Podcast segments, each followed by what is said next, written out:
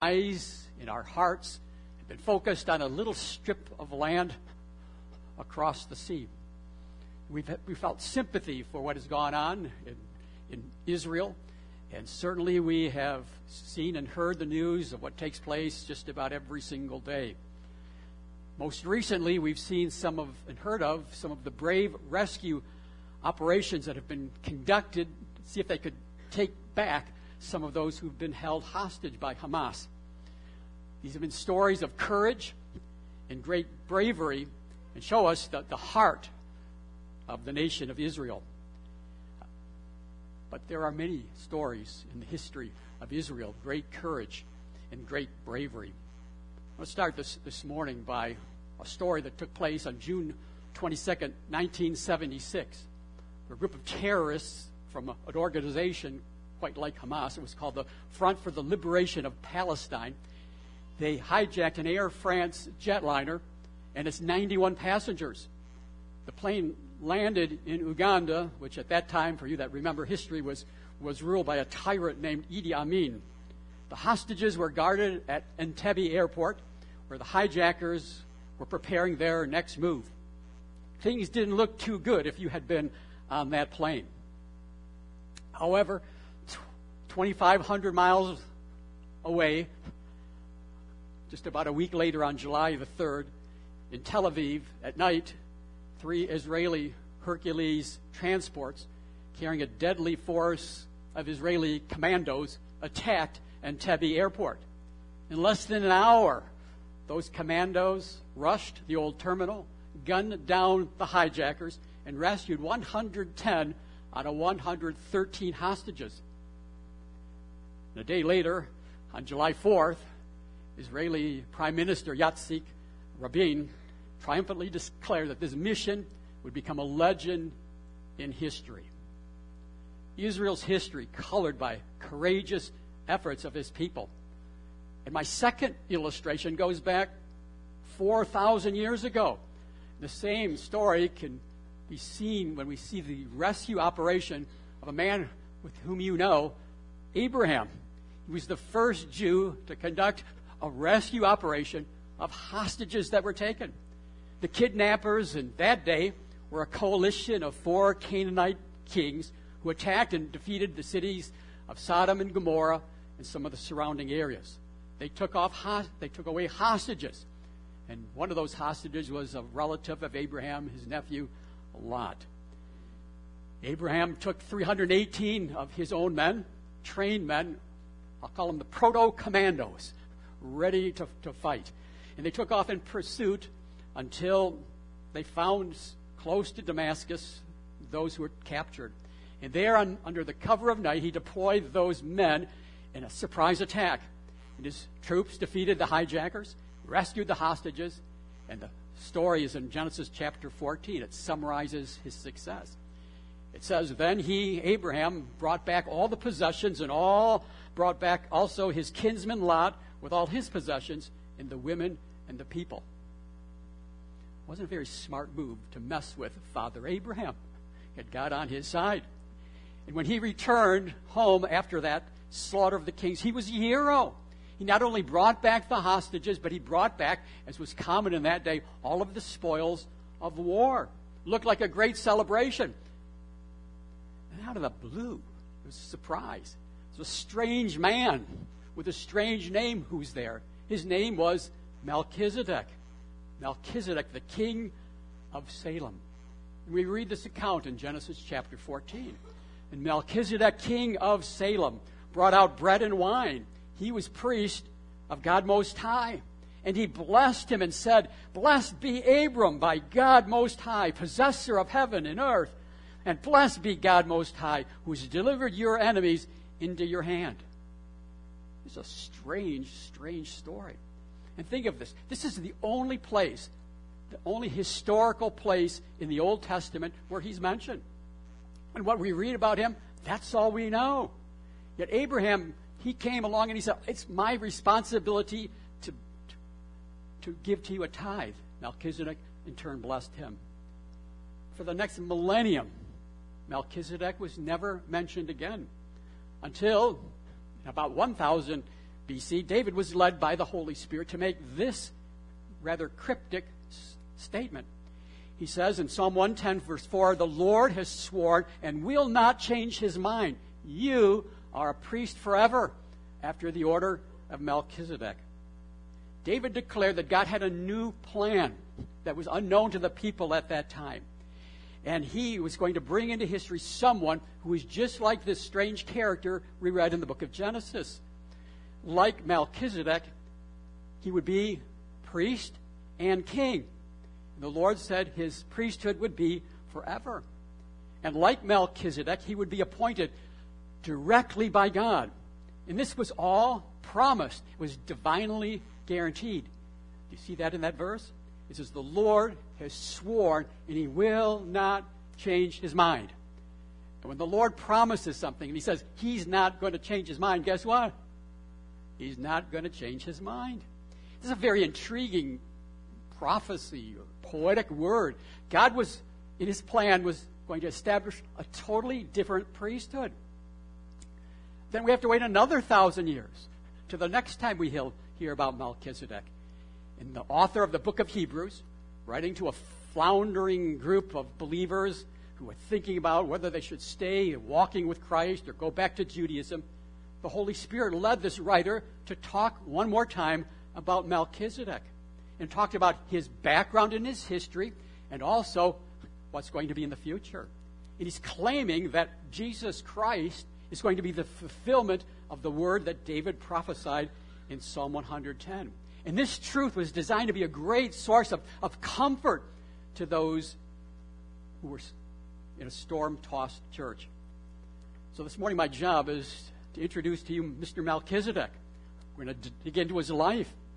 I'm going to warn you right now not an entertaining passage, not something that is going to thrill your soul. The truths don't lie at the surface, they're very deeply planted here. And if you were here way back in August when I was going through Hebrews chapter 5, the author attempted to start a conversation about Melchizedek. And he had to stop. And he had to say to his listeners who were receiving this these words. In Hebrews 5, verse 9, he says, And, and being made perfect. And, and who's, who's, talk, who's he talking about? Being made perfect. He's talking about Christ being made perfect. He became the source of eternal salvation to all who obey him, being designated by God, talking about Christ, a high priest after the order of Melchizedek. And then he says this about this, about this one, about Melchizedek, we have much to say, and it's hard to explain since you have become dull of hearing. That's telling you that what we're about to look at, it's not spiritual milk. This is not baby food. He actually takes a chapter and a half to warn his readers that they are immature. And this is going to be hard for them to digest. But he comes back in chapter 7, and he's right back to that subject. He brings up the subject of Melchizedek. So, quite bluntly, here's what I'm telling you it's meat. My job is to make spiritual steak edible to you, hard to chew. Your job is to try to hang on there. This, this is some pretty complicated things. It takes your concentration. It takes the Spirit of God to teach you to understand what He's writing here. As a matter of fact, Hebrews 5 and verse 14 says this truth is for the mature believer. So I'm going to encourage you, as tough as it might be, stay alert, pay attention. God has something for you. And He has the theme that we've seen throughout the book of Hebrews. He is the best. This passage is designed to help you appreciate who Christ is, what He's done for us, to lift Him up and understand the work that He has done on our behalf. So, are you ready? You have your Bibles open. If you're ready, you have your Bibles open. Hebrews 7, right? We're ready to look at it. And we're going to look, first of all, at the superiorities of the priesthood of Melchizedek. Chapter 7, verse 1 it tells us that this man was a priest, and it tells us that this man was a king. He was the king of a place called Salem. Now, if you put on a couple syllables in the front, you'll think of another city Jerusalem, Salem, The root of this word Salem is shalom. He's the king of a city called peace. And it's believed to be the same place as the city we now call Jerusalem. He also was a priest. He was a priest of the Most High God. He was a priest and he was a king. Now, are you with me on this? This is a pretty important point. Is there somebody else that you know of that's a king and a priest? Was that hard? You flunked this one, we're in trouble. Someone who's a king and a priest at the, at the same time. That's the person of, of Christ. Jesus Christ became the ultimate priest king. Melchizedek was a priest king.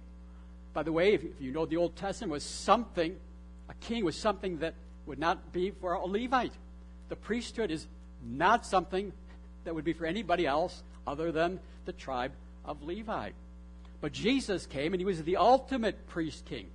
That was a fulfillment of a great prophecy tucked away in the rather unknown book of Zechariah. In Zechariah chapter 6 and verse 13. He says, Yes, it is he who will build the temple of the Lord, and he who will bear the honor and sit and rule on his throne. And thus, he will be what? A priest on his throne. And the counsel of peace will be between the two offices priest, king, in the same person. So let's look in a little bit more detail at verse 1. For this Melchizedek, king of Sodom, priest of the Most High God, met Abraham returning from the slaughter of the kings, and he blessed him. Now, the word Melchizedek exactly in Hebrew means king and righteousness. King, righteousness. He was king of Salem, peace. You get those two out. ideas king of righteousness, and he's the king of peace.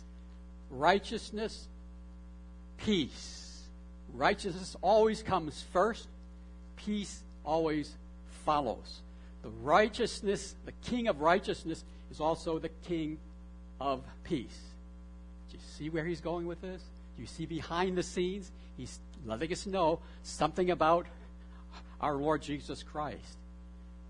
What were some of the characteristics we read about the promised Messiah in Isaiah chapter 9? He's coming, he will be the Prince of Peace.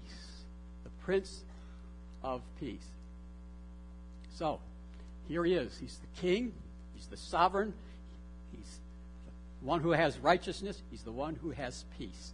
So, we're going to see that Melchizedek foreshadowed something of the character of the Messiah and something also of the history of the Messiah.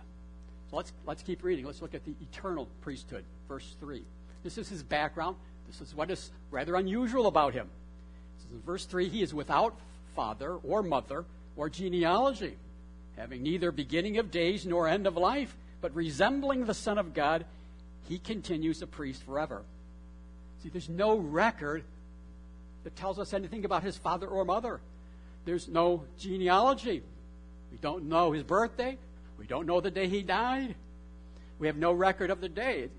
It says, but resembling the Son of God, he continues a priest forever. So that's talking about an eternal priesthood. I will tell you that theologians, Bible students, they do all kinds of backflips over this and do all kinds of contortions to make things fit. And sometimes when you read some of the things, it's really kind of funny, the things that you're trying to say. They make this man, Melchizedek, something other than a historical person. Some have tried to argue that he is a pre incarnate appearance of Christ, that Christ came down and occupied a body called a Christophany. Uh, and then he blessed Abraham, and then poof, he vanished into thin air. There's only one problem with that. Look, look, at the, look at what the scripture says. Yeah, but he did what? He resembled the Son of God. He was not the Son of God. He resembled in some way. That means he's a type, he's a picture of Christ. He's a man. All this means is we didn't know who his mom and dad were, we don't know where he came from. He just came on the scene. He was not Jewish in his background. We don't know. But his function is to show us something that we need to know about Christ. That leads me to the third quality I want you to see this morning. It's a personal priesthood. See, Melchizedek was chosen as a priest because of his personal qualifications. not because of his genealogy. So you, you know, know that the you that know the Old Testament well, you know that in order to be a priest, you had to have the right pedigree, right? You had to come from the right genealogy. Under Jewish law, you could not be a priest unless you could trace your line back to Aaron, right? Back to Levi. Character and ability, it made no difference, right? You just had to tra- tra- track your way back to him. Character and ability were not qualifications. The only one essential to be a Levitical priest was you were from the tribe of Levi. Genealogy was literally everything. So he takes our minds and he makes us focus on Melchizedek because he actually he actually uh, has the character type. He was he was a man of righteousness. He's a man of peace. He was a king. He was he was a priest. We also see um, something about his his qualifications. We see that he was without genealogy, without beginning or end, and he prefigured Christ, who had no priestly genealogy, wasn't of the, the, the tribe that they would expect, but he was appointed by God to an office because of his character. So as we move on, we want to see something else. We want to see the superiorities of Melchizedek actually proven. And in verses 4 to 10, the writer gives us several different ways to prove to you, if you were Jewish, why this priesthood was superior to the Levitical priesthood that they understood. Look at verse 4 to see how this, great this man was. He's going to give us some reasons. He was great to whom Abraham gave, the patriarch, gave a tenth of the spoils. And the first reason he was greater is because Abraham paid tithes to Melchizedek. Now, uh, if we were having a small group discussion, that doesn't seem like a big argument. Doesn't seem like a whole lot of weight to us Americans, but it was a very important factor to a Jewish audience the Jews understood its significance. It says in verse 5 and those and those descendants of, of Levi who received the priestly office have a commandment in the law to take tithes from the people. That was their authority. The Levitical priests had every right, it was their re- responsibility to charge a tithe from everyone. If you were Jewish, you had an obligation. You can think of the tithe as, as a tax, not a free will off, offering, was a command. It's very Jewish. This is part of the law. The Levites had a right to require that. They collected a tenth from the people. Let's go on in, verses 5 and 6. It continues. It says that that is from their brothers, that though these also are descended from Abraham. But this man who does not have his descent from them received tithes from Abraham and blessed him who had the promises. So the second reason is this he who is greater blessed the one who was inferior. Now, again, in American culture, that's not something we would care that much about, but it's very important to them. And remember exactly who this guy Abraham was. I mean, he was the patriarch, right? He was the one to whom God said, You, Abraham, you're going to be the father of a nation. And through your descendants, Abraham, all of the nations of the world will be blessed. He had that promise within him. He was, he was a man of great importance. But of all things, when this man comes out of nowhere, here comes Melchizedek, the priest, who blesses Abraham. And verse 7 it says, It is beyond dispute that the inferior is blessed by the superior. Again, remember that God had told Abraham that it's in you all the families of the earth will be blessed. Abraham was the supreme blesser. All the rest of the human race were the blessees. But Abraham said, Look, I see myself as underneath this special person named Melchizedek, one who is greater than I am. And then he moves on. And he says, and he argues that Melchizedek was even greater than all of the other Levitical priests. Verse 8 it says, In the one case, tithes are received by mortal men, but in the other case, by one of whom it testifies that he lives. Now, if you're thinking clearly, how is Melchizedek still alive? Now, keep, keep that on the back burner. How could he live on? We'll read about that in just a bit. But in verse 9, he says, One might even say that Levi himself, who receives tithes, paid tithes through Abraham, for he was still in the loins of his ancestor when Melchizedek met him. Now, what, what in the world is going on there? Stop, stop and think of it. The Jewish nation was established through Abraham. And down the generations after Abraham came the 12 tribes. And one of the 12 tribes was named Levi. And Levi became the establishment of all of the next priests. Originally, he says, inside Abraham was Levi. Or if I could put it this way, I could say this inside of me were my two daughters, and then my grandchildren, and then my great grandchildren, and my great great grandchildren, on down the line. So, in a true sense, theoretically, Levi, who would normally be receiving the tithes because of the law, paid tithes to Melchizedek. He was bowing to someone greater while he was still in the loins of his father when Melchizedek met him. It's time for me to make a couple of observations here. His point is this two, two things. Melchizedek's priesthood was superior in every biblical and every logical way superior to the Levitical priesthood.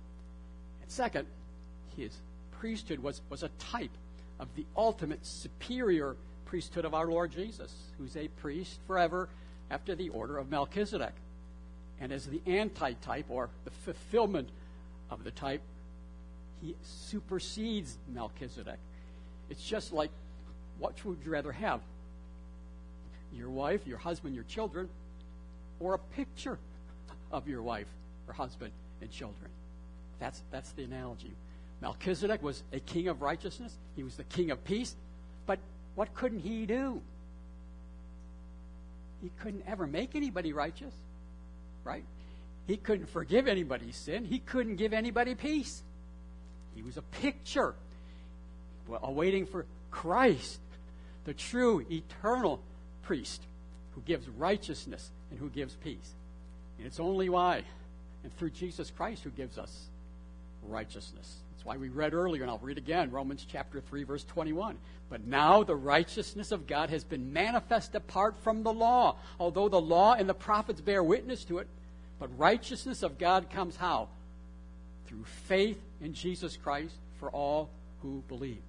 It's only Jesus Christ who is the genuine, full King of peace. And his peace, listen carefully, is always a gift that follows the gift of righteousness. Righteousness comes first, and then comes peace. That sequence is always true. It's righteousness, then peace. He's the Prince of Peace, but He's the Prince of Peace because He provides for us righteousness. And I understand that He is that He is that person. He's the person who came to make us righteous and to give us peace. And I understand that through the, the Gospels, we see that over and over again.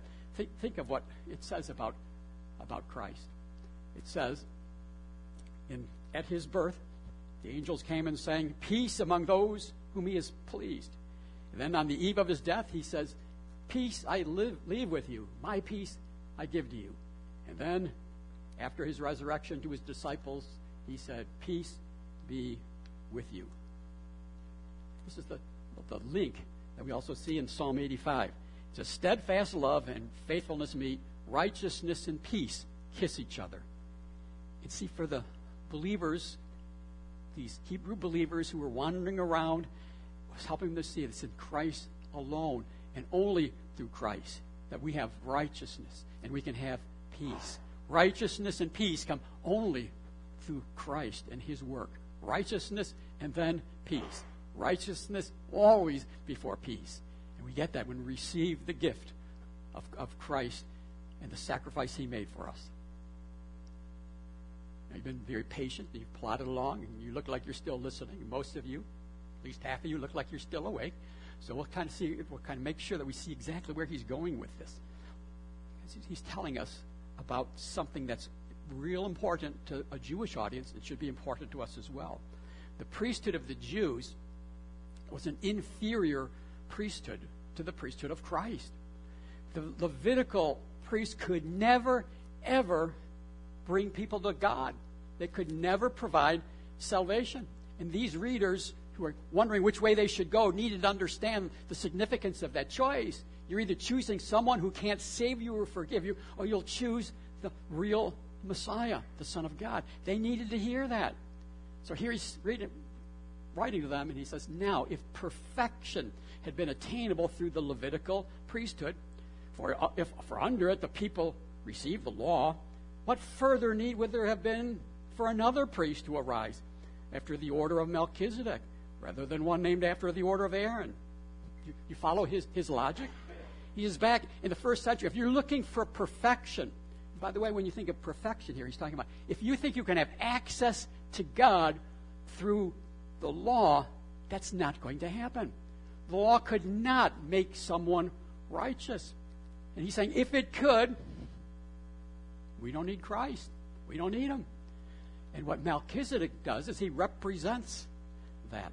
The law, it's the law of God is good, right?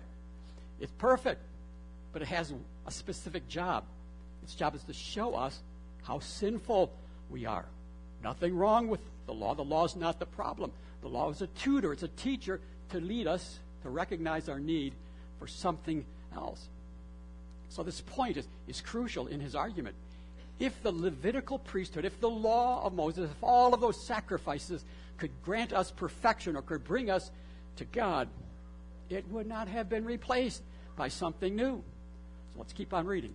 He says, For when there's a change in the priesthood, there's a change in the law as well. For the one of whom these things are spoken belonged to another tribe from which no one has ever served at the altar. He's getting very close to introducing Jesus to them. These things are being stated about Christ. He belonged to a different tribe. Jesus was not a Levite. Jesus was a part of the tribe of Judah. And one from Judah never functioned as a priest under the law. He says in verse 14, he says, For it is evident that our Lord was descended from Judah. And in, com- in connection with that tribe, Moses said nothing about priests. Simply and bluntly, he said, Jesus was not qualified to be a Levitical priest. Now, does that mean he's not a valid priest? No, it simply means he's not a Levitical priest. He's a priest after a different pattern, after a different order. That's how we see Melchizedek, a priesthood that is altogether different. See, the point is, the Levites did their job. And now, after Christ died for us, after his sacrifice was presented, after he did what we're going to celebrate in just a little bit, they've been set aside. And now we have a new priest. It's the perfection of a superior priest. This new priest was the promised Messiah. This was meant to be a, a great encouragement to these beleaguered believers. Don't mix Old Testament ritual with your Christian faith. Now, that might not strike you as powerfully as it did them, because for us, the law is ancient history. But it's relevant. It's still relevant. It's still important. The only way we get to God, the only way to get to, get to God is how? Through Christ. It's exactly what Paul said in 1 Timothy chapter 2. There's only one way to God. There's only one God, and there's only one mediator between God and man, and that's who? That's the man, Christ Jesus, who gave himself as a ransom for all. Perfection, access to God, only comes through Christ. And then he shifts his argument one more time. He talks about the perfection of a superior priesthood. Now, what is his superiority based on? Look at verse with look with me at verse 15. It's based on his indestructible life. Is, is his point. He says in verse 15, this becomes more evident when another priest arises in the likeness of Melchizedek, who has become a priest not on the basis of a legal requirement concerning bodily descent. It's not on the basis of his tribe but it's by the power of an indestructible life. Not family lineage, but the power of an indestructible life. That's a magnificent statement. I hope, I hope this is coming across to you. This, this is crucial. This is the hope that we have. He said, Jesus Christ qualifies as one who has a perfect, indestructible life. Now, does that mean he never died? No. It means that he died, but then he beat it. He died and he defeated death. So it's a death that's followed by what? It's followed by resurrection. That's the key. So Jesus Christ is the high priest that was predicted in the character and the typology of Melchizedek on the basis of re- resurrection. Every Le- Levitical pri- every Levitical priest lived and then died. Right? Lived, then died, lived, then died, lived and died, lived and died. But Jesus Christ lived, died, lives. Right? Lived, died, lives. That's the indestructible life. He's our great priest because of the quality of who he is. He's the Alpha and Omega. He's the beginning and the end. His, he is the Son of God. And as a, as a human being, he experienced everything that we experience in our life. He's our perfect priest. And it's beyond ludicrous. It's craziness to think anything you and I could ever do would make us right with God. We only can come to have a relationship with God on the basis of someone else's indestructible life, who shows who He is by His resurrection. And whatever problems you have in your life today, it can be handled by someone who's perfect. And that perfect person is Christ. So don't do it.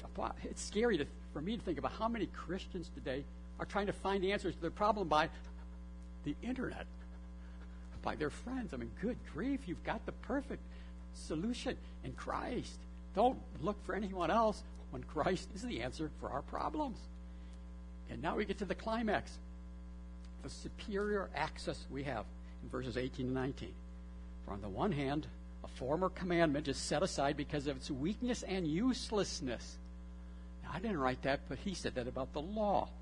In case someone try, tries to get you to walk back into legalism or think you can be made perfect by your works, he said, that's not going to work. It's weak. It's useless. It's empty. It's ineffective. Back in 11, we read this. He says, For, for the law, now if perfection had been made attainable through the Levitical priesthood, but guess what? It, it couldn't. It, it, it couldn't. It wasn't made through that. So at verse 19, it says, For the law made nothing perfect. Now here's the good part. This is where I was driving us today, but get this. This is, this is the climax. He says, But a better hope. On the other hand, a better hope is introduced through which we draw near to God. That's the main point. That's what these wavering believers needed to hear. They were out there and they're, uh, they're in, in, a storm and they're afraid they're going to go down, they're afraid they're going to be shipwrecked. And he's telling them what? You're going to find your, your joy, you're going to find your purpose, you're going to find your security not in who you are, not in what you do, but you're going to find your purpose only through Christ. And by that, you can draw near to Him. And He wraps that all up by saying, Here's your better hope. Here's what you're looking for. Here's what we're still looking for. In, in our day, we're looking for a satisfactory hope, something that makes us understand what's going on in our life and in this world. I'm convinced that the goal that God has and all that He does is so that we might have a relationship with Him, that we might come into His presence. That's the whole point. That's the essence of our faith. That's the highest experience. That's the plan of God. Christ came so that we can have access to God through what He's done.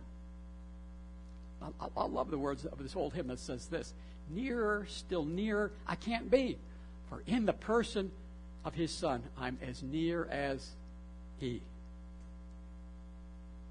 want to get closer to God? It's not what you do. You don't need a priest. You don't need to be in a long line of trying to prove how, how great you are and all the external things you, you can say. What you need is to trust in the one who has an indestructible life. You need Christ, who's from the tribe of Judah, the only priest that lives permanently. And he's what I would like to call our permanent priest, our permanent high priest. And guess what? That's what we're going to look at next week. A great passage that teaches us who he is and what he's provided for us. So as I wrap up, just a couple of thoughts quickly. Jesus not only knows where we're coming from, he knows where we're going. It's simply what I want to say there is it doesn't matter where you're coming from. It doesn't matter what you have done in the past. It Makes no difference. The forgiveness of Christ is not dependent on what things you've done in the past. It, it, what matters is where you're going. Scripture makes it very clear in this very book. It's appointed to men once to die. And after that, judgment. You either choose Christ, you choose hope, you choose access to God, or you reject Christ. There's judgment. And you know what that judgment's called? Eternal death. It's called hell. It's called the lake of fire. So he knows where you're coming from, and he knows where we're going. And without him, we're going to a place you don't want to go. Second thought Christ not only tells us we are weak and empty in ourselves, but more importantly, he tells us how we can be strong and complete in him. He has blessed us with every spiritual blessing in heavenly places. And I'll tell you this when Christ came, he took on all of religion. It's kind of like throwing a rock in a calm pool. All the ripples came. He, he confronted the hypocrisy, the legalism of the Jewish religious structure. And he turned away from the Levitical priesthood and he turned them to himself. And one more thought, last thought. The most complete description of our faith is to enter into the presence of God, to enter into the Holy of Holies, to sit on the throne with Him. That's the fullest expression of our faith. To understand that the design of God for our faith is to bring us into a relationship with Him, full access to the God of the universe.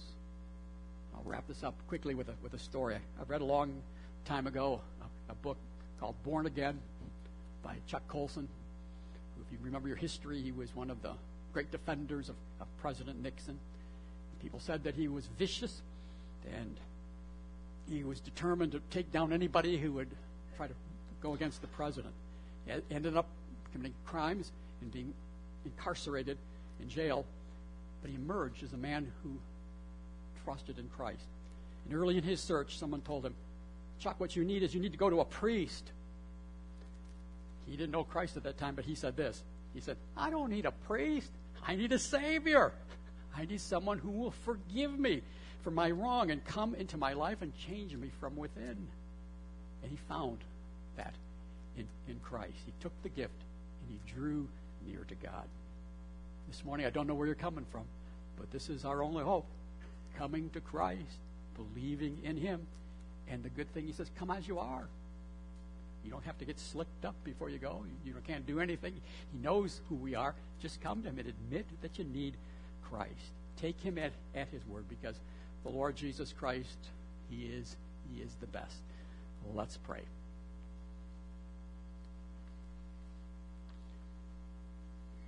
Heavenly Father, as we look today at this rather deep passage that tells us about a man named Melchizedek, we end up at just, again, just seeing the picture that we have in Melchizedek in the work of Christ, our high priest, who lived a life that overcame death so that we could know you. Father, if there are any who come and are here this morning and are here without Christ, I pray, Father, that you would prick their hearts as they realize what Christ has done for them. And they will desire to trust in him and come to faith in what he's done for them and what he and who you are. We thank you in the name of Christ, we pray. Amen.